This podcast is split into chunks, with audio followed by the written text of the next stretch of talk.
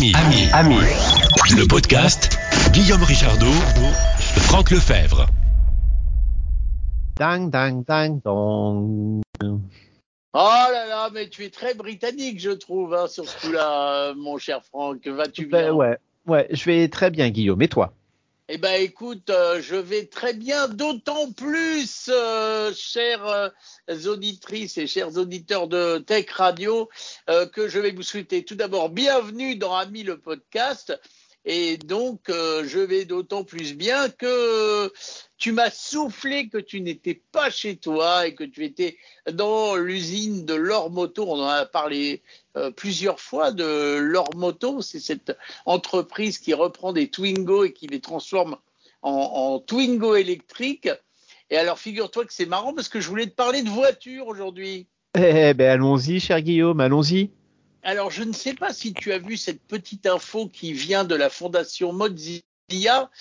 Euh, vous savez, euh, la fondation Mozilla, ils font plein de choses, et entre autres le célèbre navigateur Firefox, et la fondation Mozilla qui s'inquiète de nos voitures du futur, parce que la fondation Mozilla explique que nos voitures euh, du futur devenant des smartphones avec des roues, elles sont de plus en plus euh, embarquées, elles embarquent de plus en plus de fonctions numériques et du coup, et c'est là où la fondation s'inquiète, elles vont de plus en plus vous voler, entre guillemets bien sûr, mais récupérer des données venant de votre voiture. Alors le champion du monde d'après la fondation Mozilla, c'est bien entendu la marque avec un grand T et qui finit par un A, tu as deviné, c'est Tesla. Mais voilà, c'est l'inquiétude de la fondation Firefox qui a publié un petit billet là-dessus. Donc je voulais un peu savoir ce que tu pensais des données par rapport aux voitures. C'est vrai que les voitures maintenant, c'est des petits ordinateurs sur pattes quand même. Ouais, donc effectivement, je vois à quoi tu fais référence et puis on pourra parler parce qu'ils ont fait un, ils ont fait une revue des marques en expliquant. Euh, on, va revenir dessus, mais mais sur le principe, euh, donc moi, tu, tu sais, je, quand quand on dit que les voitures sont des ordinateurs sur roulette, euh, je suis assez dubitatif par rapport à cette euh, par rapport à cette position parce que c'est vrai que il y a, y a de plus en plus de choses numériques dans les voitures, et puis on va pouvoir revenir dessus. Euh, mais je pense que la voiture et surtout le rapport qu'on a à la voiture est très différent du rapport qu'on a à la téléphonie. Pour moi, le rapport qu'on a téléphone, au téléphone est très proche du rapport que l'on a euh, pour les fumeurs à la cigarette, où c'est-à-dire que tu as une espèce de dépendance de l'objet, du rapport à l'objet. On sait bien que les applications, et en particulier euh, les, jeux sociaux et les réseaux sociaux euh, utilisent ces petits biais cognitifs qui font qu'on crée des dépendances sur ces micro-gratifications, etc. On a déjà eu l'occasion d'en parler ici. Et donc tout ça, on, on le retrouve pas vraiment, je trouve, dans la voiture.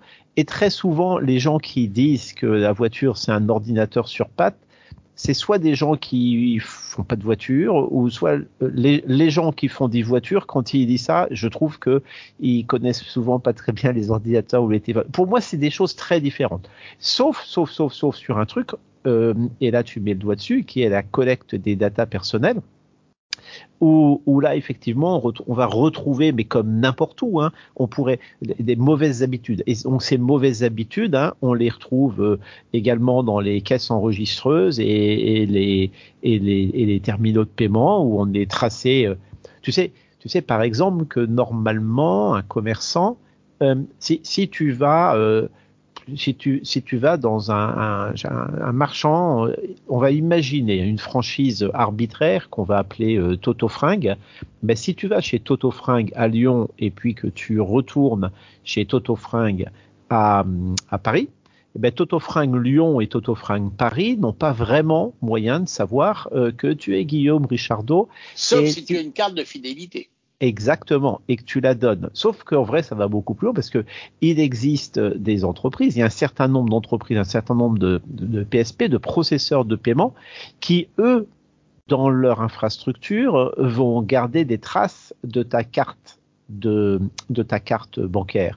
Ce qui veut dire que si quand tu vas chez Toto Fringue chez Lyon, eh bien, on va savoir que c'est Guillaume Richardot qui est là. Et quand tu vas arriver à Paris, eh ben, le numéro de ta carte, ta carte bancaire, va pouvoir être réidentifié. Donc, qui va, qui va se charger de ça?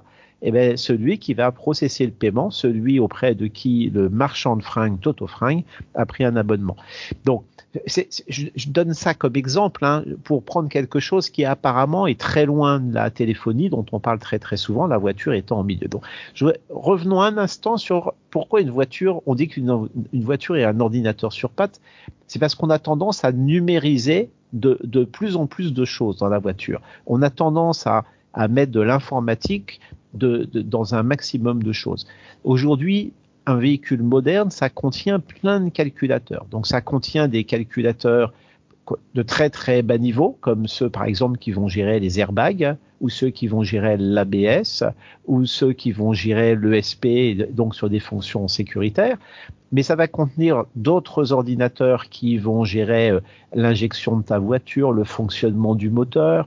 Ça contient d'autres ordinateurs, éventuellement les mêmes, hein, qui vont gérer les fonctions de diagnostic. Et puis en général, ces mêmes ordinateurs, ils vont gérer même plein d'autres fonctions de la voiture.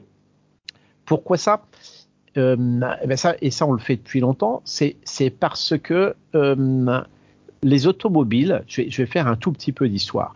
Les automobiles, euh, au début, il y avait peu d'électricité, peu, peu d'équipements électriques, puis il y a eu de plus en plus d'équipements électriques.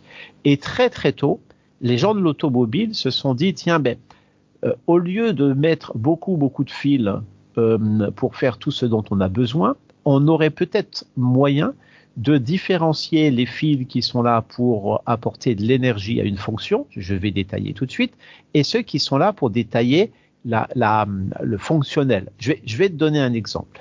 Si, si tu as aujourd'hui un lève-vitre électrique, eh ben, la façon simple de penser à un lève-vitre électrique, c'est que tu vas avoir un petit moteur qui va permettre de faire lever et baisser la vitre. Ton petit moteur, il va être branché sur ta batterie. Et puis sur ce petit moteur, on va mettre un bouton qui va permettre de faire euh, on-off ou même je monte, j'arrête, je descends. Ça, c'est à l'ancienne. Ça, c'est à l'ancienne, tout à fait. Mais maintenant, imagine, tu veux avoir pour la fenêtre passager, tu veux que le passager ait son petit bouton et tu veux que le conducteur ait son petit bouton. Ben à ce moment-là, c'est beaucoup plus compliqué parce que c'est le truc à l'ancienne qu'on vient de décrire, ça marche plus. Imagine que le passager désire monter la vitre et que le et que le conducteur désire la descendre, par exemple. Eh ben, ça va devenir, euh, ça va devenir très vite ingérable. Et on peut parler, ça, ça marche aussi bien pour le klaxon, la radio, quoi. Tout ça, on va voir, il y a, y a, un tas de choses. Donc, qu'est-ce qu'ils ont, qu'est-ce qu'ils se sont dit, les gens de l'automobile? Ils se sont dit, ah ben, on, ce qu'on va faire, c'est que on va mettre un petit ordinateur dans la voiture et puis on va faire en sorte que le bouton envoie, quand on appuie sur le bouton, ça envoie un signal à l'ordinateur qui, lui, va regarder si les conditions sont bonnes pour lever ou pour, euh, baisser la vitre. Par exemple, s'il euh, y a la tête d'un enfant qui est dans la vitre, et eh ben, le calculateur va dire, oh là là, on me demande de monter la, de monter la vitre, mais je vais pas le faire. Tu me suis bien? Tout à fait. De, même, on va pouvoir créer à ce moment-là des fonctions sécuritaires du genre, euh, euh ben, quand je ferme ma voiture euh, à clé, et ben, automatiquement les vitres se montent ou des choses comme ça. C'est-à-dire qu'on met de l'intelligence dans la voiture. Et ça, ça a été fait très tôt. Ça a été fait dans les années 90. Et c'est un, une des raisons pour lesquelles on a fait ça, c'est pour réduire la quantité de fils, simplifier l'architecture du véhicule, et puis c'était également pour faciliter d'autres fonctions comme des fonctions de diagnostic. C'est comme ça qu'est est, est apparue la fameuse euh, prise OBD que vous avez peut-être déjà vu, ça traîne toujours quelque part. C'est cette fameuse prise sur laquelle, quand vous allez au garage parce qu'il y a un problème sur votre voiture, le garagiste utilise ce qu'on appelle souvent la valise. Ah ben là il y a un truc, il y a un truc qui va pas, ben il faut brancher la valise et donc on branche la valise sur cette prise là et la valise c'est quoi? C'est un ordinateur qui va parler avec les calculateurs de la voiture qui vont leur dire par exemple oh là là là j'ai un problème parce que j'ai une poussière dans le carbu par exemple. Tu me suis toujours? Je te suis complètement. Et donc cette technique là fait que on a on a mis de plus en plus de fonctions numériques dans les voitures. Et ça c'est pas neuf en vrai. C'est même antérieur à la téléphonie mobile telle qu'on la connaît aujourd'hui. C'est même antérieur au smartphone. Et techniquement hein, ce, dont ce, dont je te, je te décris le fonctionnement là C'est, ça marche sur un protocole qu'on appelle CAN, CAN. Ce sont les bus CAN et donc les voitures ont ça depuis, depuis longtemps. Et donc, quand on s'est mis à avoir d'autres choses comme dans la voiture, comme euh, la radio, les CD, les cassettes, les machins, ben, il y a eu de plus en plus d'informations qui, qui sont passées sur le bus CAN. Mais nos chers constructeurs automobiles, eux, ils étaient, euh, ils, faisaient ça pour des raisons technologiques et pas pour des raisons marketing. Ou c'est-à-dire que les informations qui circulaient sur ces équipements-là étaient des informations qui globalement restaient à l'intérieur de la voiture. Et puis là, on arrive à la fin des années 90, on arrive à l'arrivée du smartphone. Et puis euh, nos chers GAFAM, et là on peut en viser deux en particulier qui sont effectivement Apple et Google, ils se sont dit ah ben ce qui serait formidable, euh, ce serait euh, de mettre, de rendre nos équipements utilisables dans la voiture. Donc, par exemple, si tu as un téléphone Android, faire en sorte que, euh, je vais prendre un, exemple trivial, hein, tu utilises un logiciel de navigation comme Waze sur ton téléphone Android, eh ben, au lieu de bricoler ton téléphone et, de mettre une espèce d'élastoc pour qu'il tienne sur ton aération, c'est beaucoup plus intéressant de mettre ça directement sur un bel écran qui est dans la voiture. Tu me suis toujours, Guillaume. Ça s'appelle CarPlay.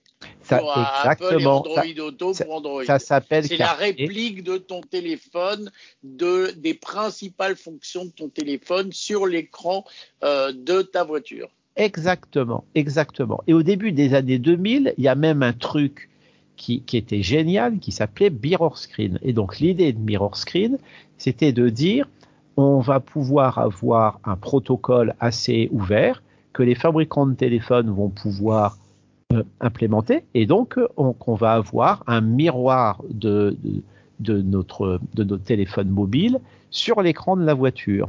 Sauf que là, il faut pas oublier que le modèle économique de Monsieur Google, par exemple, il est précisément sur l'utilisation de tes données pour faire du marketing et du commerce. Et donc, ils se sont dit, oh là là, mais mes petits messieurs, nous, on, va vous proposer, messieurs les constructeurs automobiles, on va vous proposer quelque chose de drôlement mieux que du mirror screen.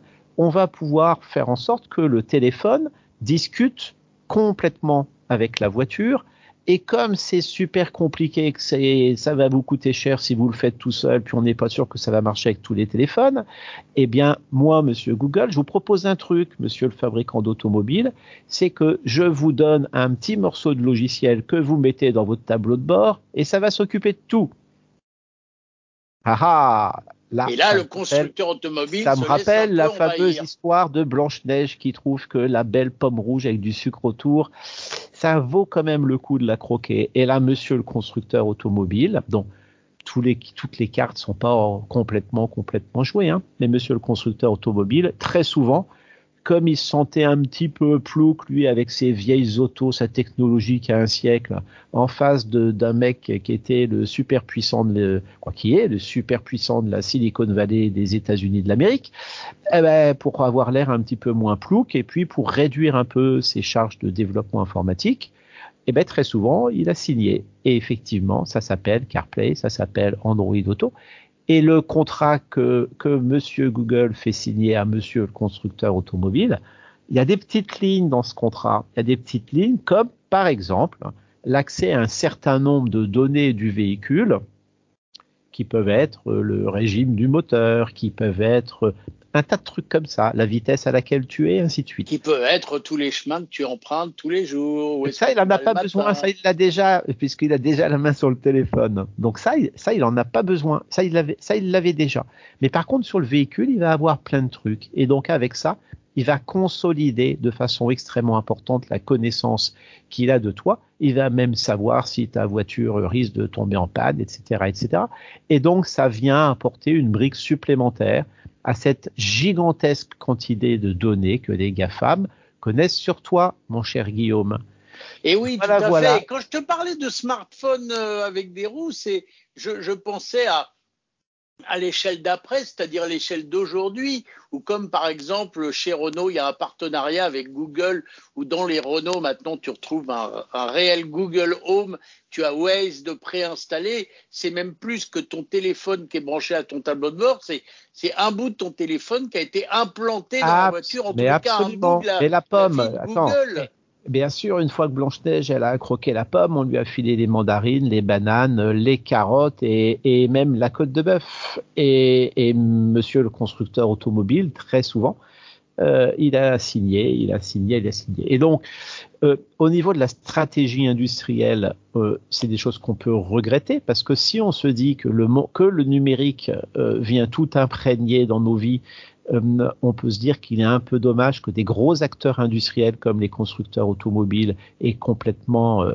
lâché, la, grappe et, puis aient refilé leurs valeurs surtout.